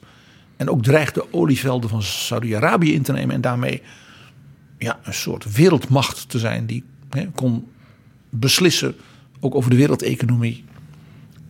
En daarmee dus ook politieke druk kon hebben. Waarbij dus president Bush senior een coalitie sloot om, om Kuwait te bevrijden. Dat begon dus in augustus 1990 door die inval in uh, Kuwait. En toen heeft Bush en met name ook uh, minister James Baker, die uh, in 2020 90 wordt. en waar we, waar we eigenlijk een beetje al zitten te wachten op de door hem goedgekeurde biografie, memoires die zouden verschijnen. En eigenlijk de levenslange compaan van Bush ja. senior. Vrienden al 60 jaar. Ja. En zeker later ook uh, op internationaal gebied altijd uh, een duo. de grote adviseur. Ja, een duo. En natuurlijk uh, Stormen Norman, weet je nog? Generaal Schwarzkopf. Norman Schwarzkopf. De man die ter plekke, als het ware, het strijdplan bedacht... dat Irak in twee dagen volledig in de pan hakte. Ja, ik ben, ik ben een aantal jaren daarna ben ik een keer op bezoek geweest bij onze militairen in Irak niet alleen een visum moest er geregeld worden dat ik Irak in en uit kon, maar ook dat ik Kuwait in en uit zou kunnen. Terwijl dat niet op het programma stond, maar dat was om, mocht er iets plotseling aan de hand zijn in Irak, dan moesten we natuurlijk naar het belendende land uh, kunnen vluchten, tussen aanhalingstekens. Dus was het wel handig om alvast een visum voor Kuwait ook in het paspoort te hebben. Ja, precies. Nou, en dit was natuurlijk 30 jaar geleden echt het begin van wat later natuurlijk toch de bijna, bijna dramatische verbinding was tussen Irak en de familie Bush. Saddam Hussein heeft natuurlijk geprobeerd, toen vader Bush geen president meer was, maar een soort staatsbezoek bracht aan Kuwait, waarin hij werd bedankt ja, door de bevolking en ja. de sheiks voor zijn rol die, om ze te redden. Had dus Saddam Hussein bedacht uh, dat hij een moordcommando aan het werk kon zetten. En dat is toen op het laatste moment voorkomen. En ja, de zoon van Bush senior, Bush junior, is natuurlijk de man van de inval in Irak om het regime van Saddam Hussein te verjagen. Uit vrees voor dat hij met Bin Laden zou samenwerken, dan wel kernwapens zou hebben. Ja, en, dat, is iets waar tot de dag van vandaag natuurlijk blijft een raadselachtige diepe discussie zaak, over want, gevoerd wordt. Uh, die gifwapens, eh, daar, daar ging het om. Ja. Ja, die, dat, dat bewijs is eigenlijk nooit gevonden. Nee. Terwijl het wel zo gedaan werd in de vergadering van de Verenigde Naties. Ja. Met foto's en alles. En Saddam Hussein er ook zelf belang bij had om voortdurend de indruk te wekken dat hij dat had. Uiteraard. Ja. Dan ben je sterk. Ja, dan ben je een kerel. Als tiran. Zo zie je maar. Het is natuurlijk ook 30 jaar de wiedervereniging. Ja, maar daar hoeven we het nu niet over te hebben. Want daar hebben we het eigenlijk al seriematig over. Dat gaat. Daar hebben we al een, een, een drietal grote verhalen aan gewijd. Vier zelfs.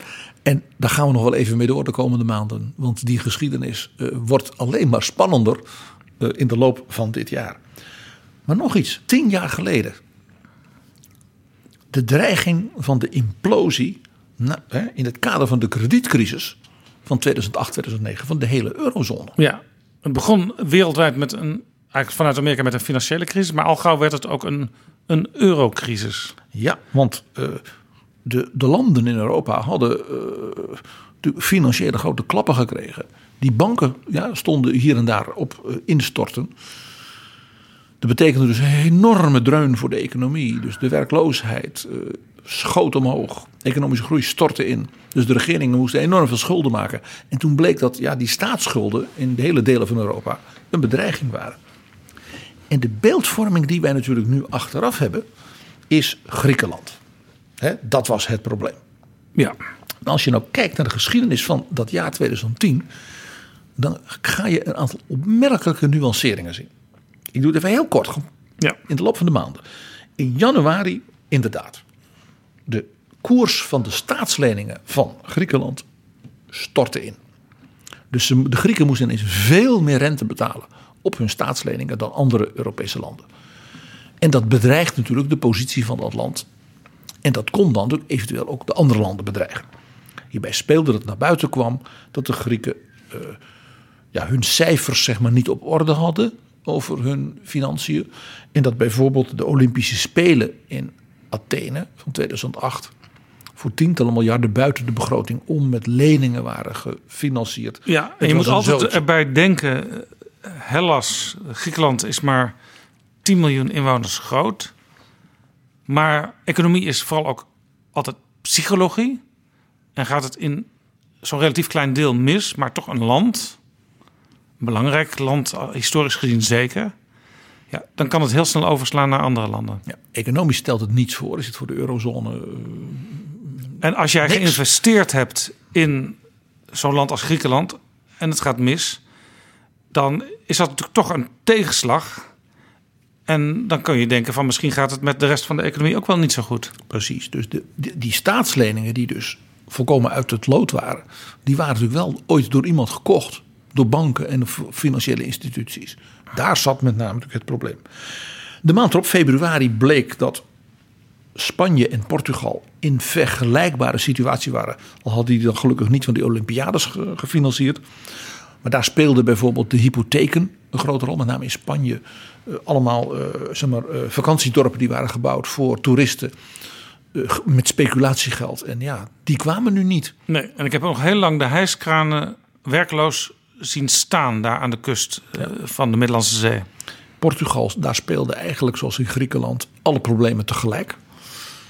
Ja, toen werd het natuurlijk wel, jongen, jongen, jongen, Griekenland, Portugal. Maar Spanje is natuurlijk een grote en belangrijke economie. Eh, om je een idee te geven, de Spaanse economie is zo groot als die van de Benelux. En is dus zo groot als die van heel Rusland. Rusland, ja. In mei waren er spoedvergaderingen geweest, hè? maart, april. En toen deed de EU iets briljants. Wat we vooral nu zien, iets briljants. Het zei, we gaan niet allemaal losse ingrepen doen. Weet je wel, een noodprogrammaatje hier, een dingetje daar. Dat is men later overigens wel gaan doen. Maar men begon met een structuur. Eh, ik zou bijna zeggen, de geest van Jacques Delors was nog vaardig over de EU op dat moment. We moeten een structurele ingreep doen. Dus de EU heeft toen opgericht, met een ongelooflijk saaie naam, de European Financial Stability Facility.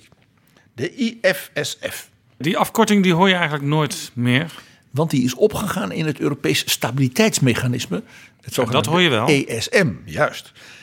Maar ze hadden dus last van visie. Absoluut. En dat was dus een faciliteit, dus een voorziening, waar dus de Europese centrale banken en regeringen als het ware voor 500 miljard aan garantstelling gaven. Dus ze zeiden dat mechanisme, dat mag landen helpen met het saneren en als het ware redden van bijvoorbeeld banken, financiële instituties, pensioenen en dergelijke. Ja, je hebt dus een- in feite een bedrag waarover je kan beschikken in geval van nood, zonder dat je dan eh, met de pet rond hoeft te gaan. En dat je als iets heel erg misgaat, gewoon de tijd niet meer hebt voordat de zaak instort. Die 500 miljard was dus gegarandeerd door de Nederlandse bank en wat dan niet. Dus de rating agencies internationaal, die zeiden het IFSF AAA. Ja, dus de hoogste kwalificatie die je kunt hebben. Dat betekent dus dat je dus voor hele lage rentes, met grote zeg maar, stabiliteit, hè, dat woord zat er niet voor niks in, die reddingsacties kon ondersteunen. Dat leidde ertoe dat Spanje ingreep in zijn begroting met een soort noodplan, wetend dat ze dan de ondersteuning vanuit dat mechanisme konden krijgen. En ook Frankrijk deed iets heel bijzonders, wilde een signaal geven dat Frankrijk echt ging hervormen.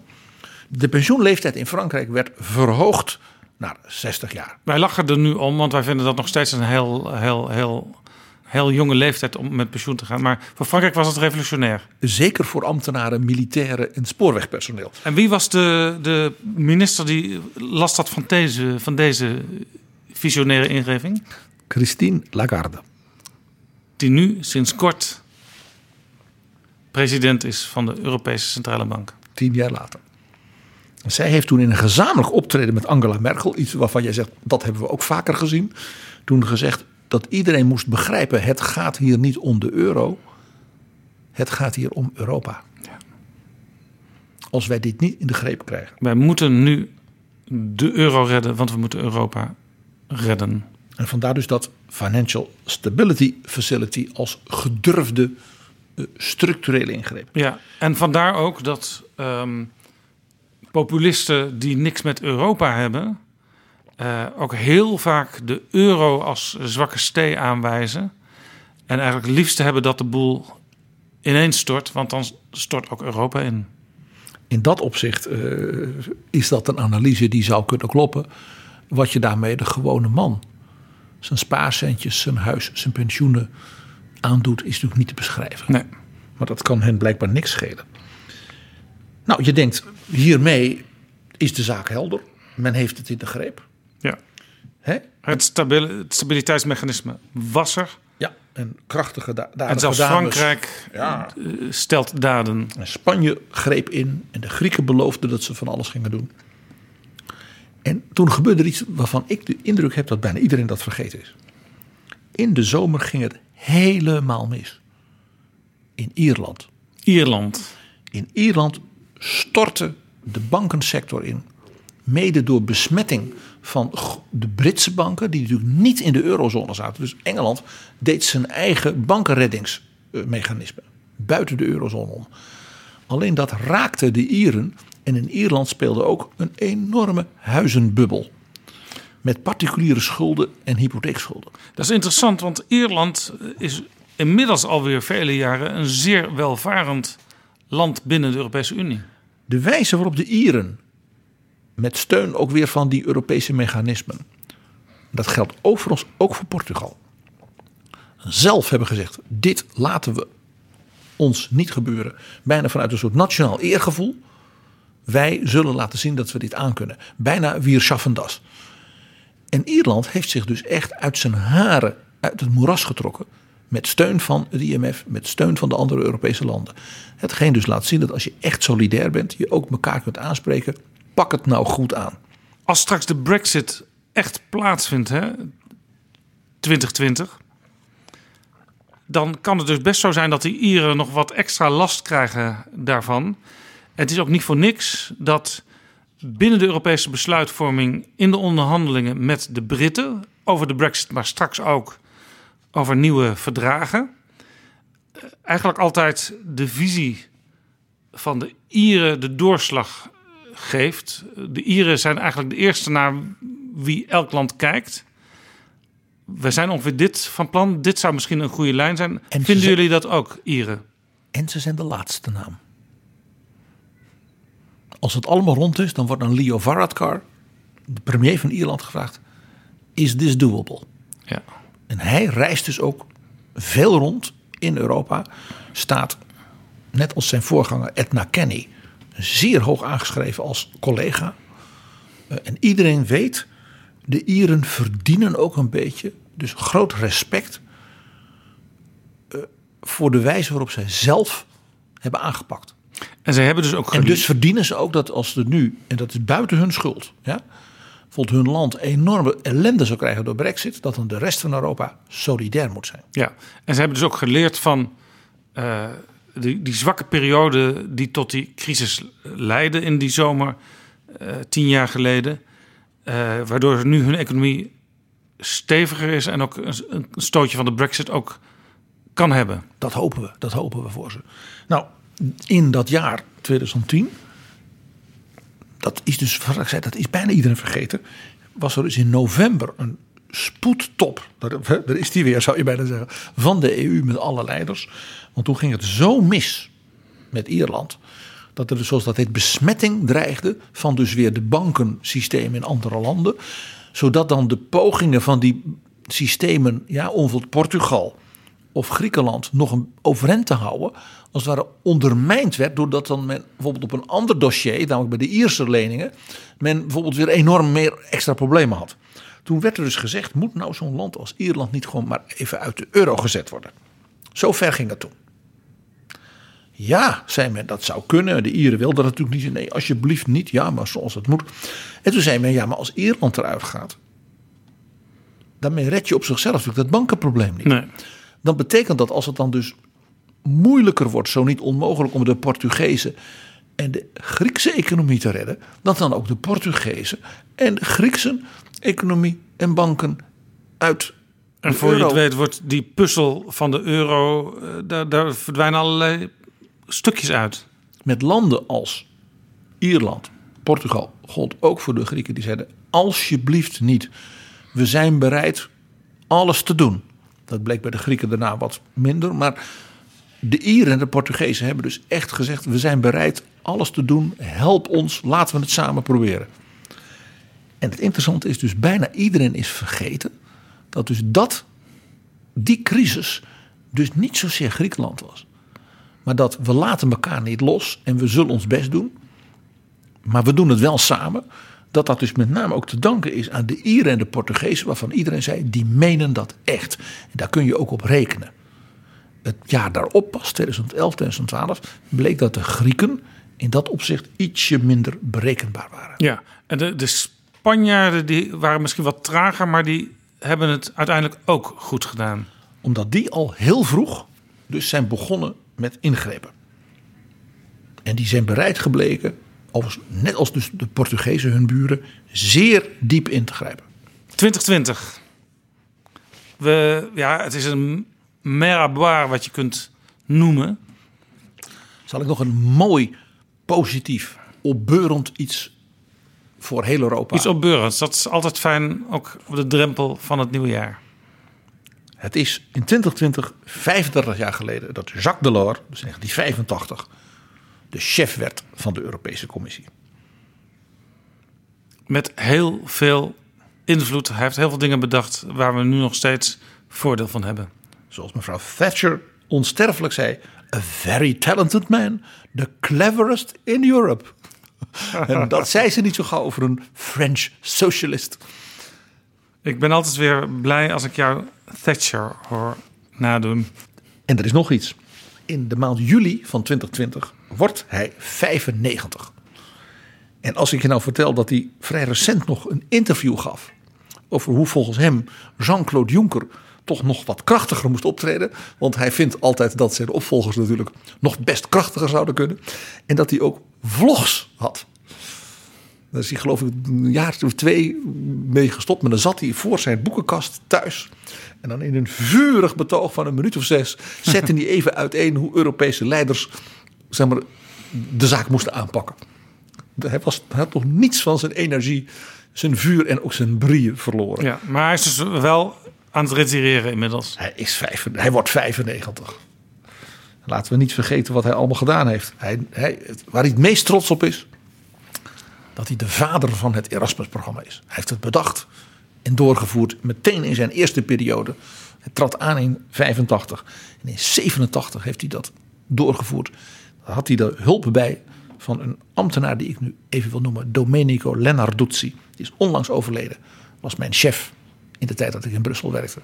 En die heeft dus grote verdiensten als de man die dit ambtelijk gewoon in anderhalf jaar voor elkaar En interessant, Charles Michel, de nieuwe voorzitter van de, de toppen de, van de Europese Raad, Europese regeringsleiders, die heeft ook op een Erasmusbeurs gestudeerd een tijdje in Amsterdam aan de Universiteit van Amsterdam. Zo is dat. Zo komen ook de dingen weer bijeen. Een heleboel jongere Europese leiders van vandaag zijn allemaal kinderen van het Erasmus-programma. Of zoals Delors, hij bleef natuurlijk toch een Fransman. Later ooit zei, het mooie van het Erasmus-programma, en daar heb ik persoonlijk dus mijn best voor gedaan, dat zoveel jonge mensen elkaar dus leerden kennen bij die uitwisselingen, dat er in Europa tenminste 1 miljoen meer baby's is geboren dan oorspronkelijk gepland. Alleen een Fransman kan dit op zijn conduite staat zo formuleren. Oké, boomer. Ja. Hij is natuurlijk ook de maker van het hele concept van de interne markt. Dus Europa als één groot economisch Ja, geheel. daar was Thatcher ook zo positief over. Zeker. Gepland voor 1992. Dus dat zou zijn in zijn tweede periode. Wat hij natuurlijk toen niet kon weten, maar wat natuurlijk een geschenk is geweest van de wereldgeschiedenis aan ons Europeanen, is dat toen de muur viel in 89-90, Delors in feite een compleet raamwerk klaar had staan voor wat er toen met Europa moest gebeuren. Namelijk het bij elkaar brengen. Die Duitse Wiedervereinigung in een Europees politiek en economisch kader.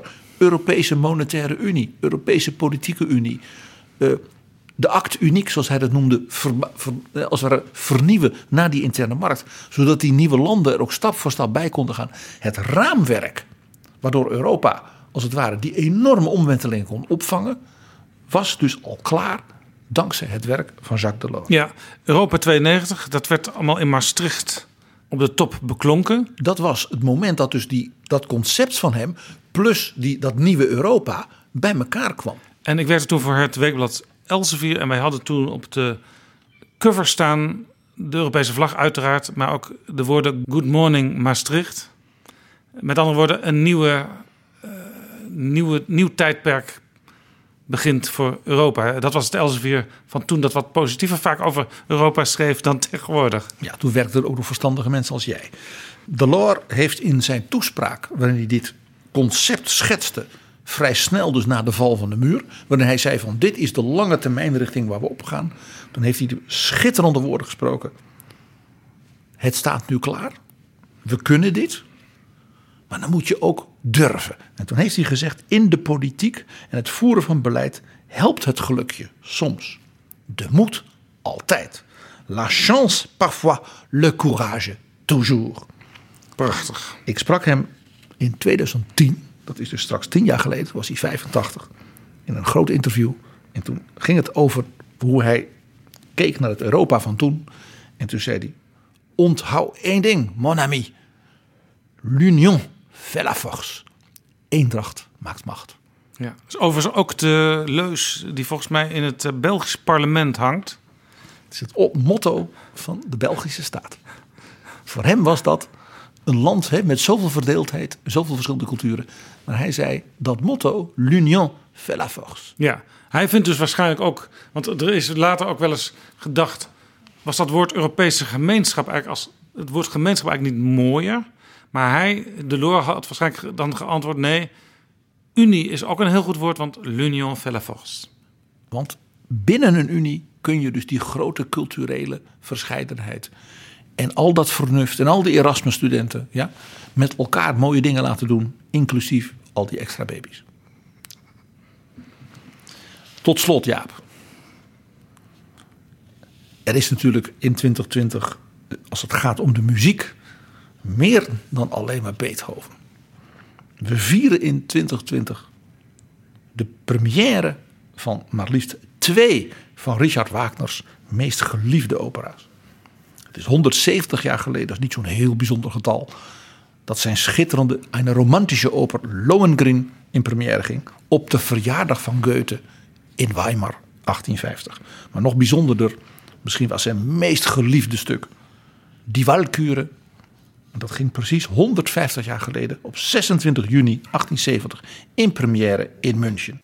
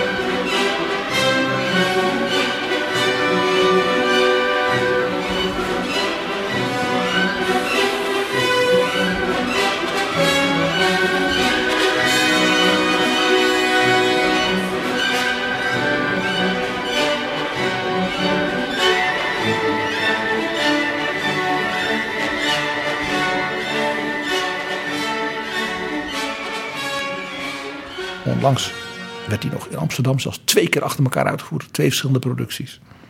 Waar één de allerlaatste keer was dat de geniale regie van Pierre Audi nog één keer werd uitgevoerd. Met een absolute topcast van ons land en de wereld. Ja. Eva Maria Westbroek En Wagner. Wagner van grote invloed. In de vorige aflevering hadden we het al over eh, de grote Wagner muziekhal die in Den Haag zou worden gebouwd, maar nooit er is gekomen.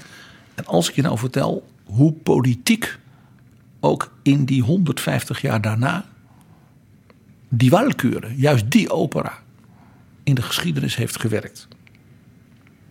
Toen in 1939 Hitler en Stalin tot ieders verbijstering een pact sloten.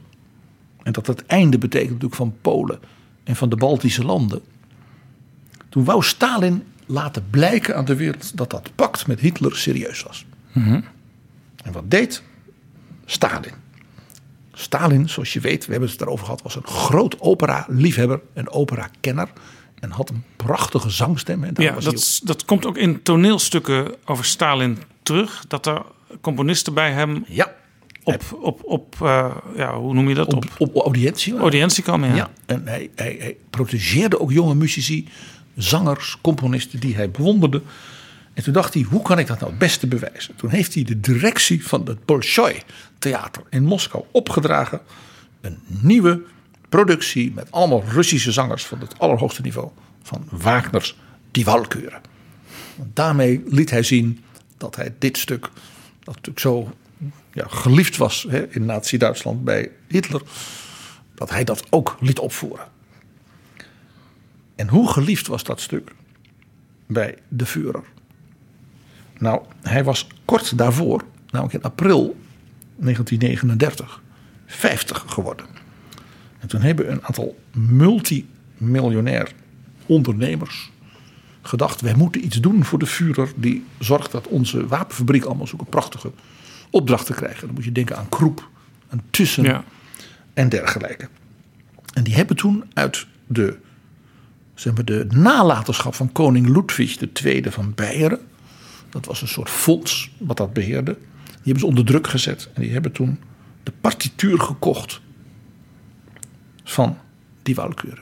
De originele geschreven tekst. Die dus Wagner had geschonken aan koning Ludwig, zijn mecenas. Die hebben zij gekocht. Ze hebben dat fonds onder druk gezet. En Hitler geschonken op zijn verjaardag. Zijn 50ste verjaardag.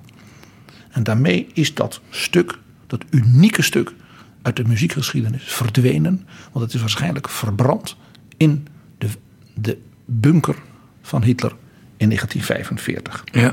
Precies 75 jaar geleden. Ik heb het vaker verteld in betrouwbare bronnen. Politiek, historie, opera, kunst. Zij zijn niet van elkaar te scheiden.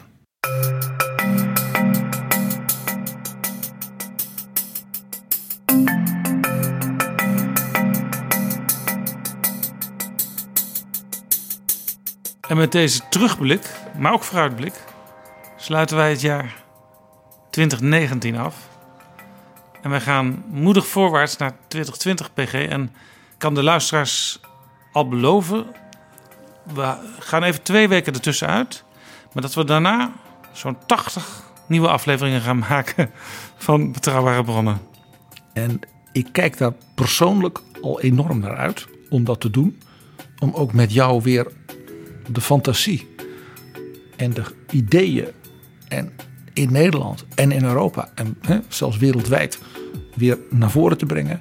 En ik wil persoonlijk even onze luisteraars. En dat zijn er ongelooflijk veel. Ik had het er niet van kunnen dromen, Jaap. Ik heb het jou al vaak gezegd. Dat dat zou kunnen. Met name ook zo ongelooflijk veel jonge mensen. Ik wil ze heel erg bedanken voor de feedback, het enthousiasme, de aanmoedigingen, de tips, de vragen. De, van hoe, is er nog een ander boek hierover dat ik moet lezen? Het, er gaat geen dag voorbij. En dat is buitengewoon motiverend. Dus ga daar vooral mee door. Dat klopt. Ik ben als journalist natuurlijk. word ik altijd wel aangesproken op dingen die ik journalistiek doe. Maar dat zijn dan vaak de politici die je toch wel tegenkomt in Den Haag en op andere plekken. Maar betrouwbare bronnen, dat is echt heel wonderlijk.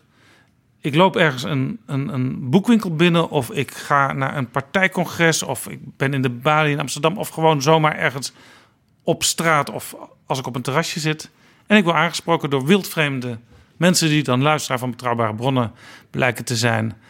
En ja, de, uit de reacties die ik hoor, blijkt dat we echt aan een behoefte voldoen. En het gekke is, die behoefte die konden mensen vaak niet eens eh, omschrijven, denk ik, voordat betrouwbare bronnen bestond. Sterker nog, ik wist zelf niet eens dat wij het op deze manier zouden gaan invullen, PG. Want ik had daar wel wat ideeën over. Jij had er wat ideeën over toen we elkaar daar voor het eerst over spraken. Zullen we samen iets gaan doen in de podcastsfeer? Maar zoals het nu gegroeid is en zoals het nu zijn eigen vorm heeft gevonden, dat blijken mensen dus bijzonder te vinden. Maar ik vind het zelf ook bijzonder, want het is echt een soort van symbiose geworden die ik eh, een paar jaar geleden nog niet had kunnen voorzien. Ik, zal, ik heb het vaak tegen jou gezegd ook. Ik had geen idee dat het zo zou groeien. Ik bedoel inhoudelijk, maar ook conceptueel. En dat we ook mensen, eh, ik bedoel ook gesprekspartners, dus enthousiast konden maken. En dat ze soms bijna in de rij staan. En, en van een niveau, eh, een Anne Applebaum, een Peter Altmaier, een Andrew Roberts, eh, maar een Wopke Hoekstra die zo'n grote speech in Berlijn houdt en dan zegt van tevoren met jullie erover praten. Dan kan ik het toelichten. Ook voor het publiek in Nederland, dus een Europese speech. Nou, ik, ik gewoon even zo een paar van die voorbeelden. Ook auteurs van belangrijke boeken. Zo'n kanon van de sociaal-liberale stroming. Zo boeiend. En dat die mensen dus ook allemaal het, ja, zich bijna bij ons melden om een gevoel te hebben van mee te mogen doen. Er is dus ook een soort community van, uh, van luisteraars en die luisteraars, dat zijn dus ook de gesprekspartners zelf. Ja, en het leuke is, wij combineren dus de politiek van nu met de historische context en de Europese context. En soms zelfs nog gaan we nog wat, wat verder naar uh, Rusland, naar Amerika, naar China. Die combinatie die kom je eigenlijk in de Nederlandse media nauwelijks tegen. In ieder geval niet op die manier zoals wij dat nu wekelijks en vanaf oktober zelfs twee keer per week vormgeven. En het is dus een spannend avontuur. Want we doen het, uh, dit was de 75ste editie. Uh, sinds, nou wat is het, september 2019. Ja, eind, eind augustus. sinds ja. september 2018. 31 augustus, ja. ja. En de, het is dus ook nog alle weken een avontuur. Uh, dus voorlopig, ja, beloof ik jou, ben ik niet blasé. Uh, en nou ja, zeker moet, niet dankzij al die Ik moet eerlijk van toegeven dat ik wel eens gedacht heb... die PG, die, die verhalen, die duren soms anderhalf uur. Is niet over een tijdje, eh, een paar maanden misschien... alles wat in zijn hoofd zit uitgesproken en, en weten we het. Maar ik verbaas me elke keer weer over die grenzeloze creativiteit, PG... van alles wat je ons vertelt. Nou, we zijn voorlopig nog lang niet klaar. En er zijn nog een heleboel gasten die nog eh, welkom zijn in betrouwbare bronnen. Nog ministers die we nog niet gehad hebben, fractievoorzitters, uh, eurocommissarissen, presidenten, noem het allemaal maar op. Nestores van de Europese politiek. Uh, uit verschillende landen. Ik bedoel, als je Elmar Brok hebt en je hebt Peter Altmaier. Hè, dan denk ik meteen van, nou ja, dan moet die of die ook kunnen. Hè, jij zei onlangs heel optimistisch, Kenneth Clark, droom jij van PG, die komt. Ja. En af en toe ook uh, een topjournalist zoals Anne Applebaum... of uh, onlangs Pieter Klein en Jan Klein Nijenhuis. Carolien de Gruiter. We ik heb er alweer een paar in mijn hoofd. We zijn op al die fronten. We zijn nog lang niet klaar. Ja. Ik maak natuurlijk lijstjes. We maken natuurlijk een soort van planning. Maar er komt altijd gaandeweg heel veel bij. Het wordt weer een heel mooi jaar, denk ik. Never a dull moment. En het was al zo mooi. Dankjewel, PG. Dankjewel, Jaap. En dankjewel ook aan elke luisteraar. We gaan er weer iets heel moois van maken. Ik wens iedereen alvast een gelukkig nieuwjaar. En voorspoedig 2020. Alle goeds van PG. Tot in het nieuwe jaar. Dag. Wij wensen de mensen een heel goed nieuwjaar. Betrouwbare bronnen wordt gemaakt door Jaap Jansen in samenwerking met dag en nacht.nl.